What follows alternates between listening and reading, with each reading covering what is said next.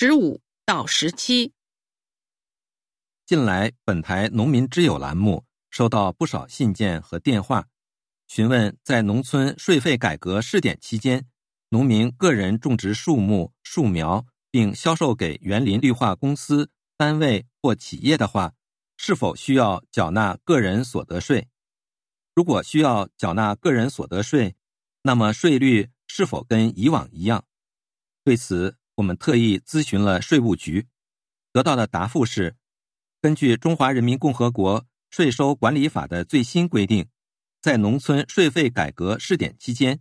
也就是暂时取消农业特产税、暂时减少征收或不征收农业税期间，个人或个体户如果从事种植业、养殖业、饲养业和捕捞业这四种行业的话，可以申请饲业人员执照。获得执照后的个人或个体户所获取的收入将暂时不征收个人所得税。换句话说，在农村税费改革试点期间，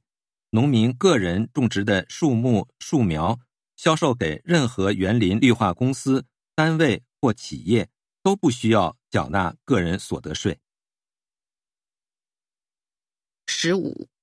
农民们向谁咨询税收问题？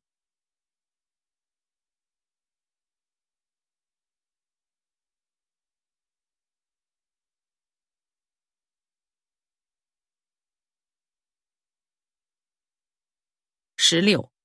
关于农村税费改革可以知道什么？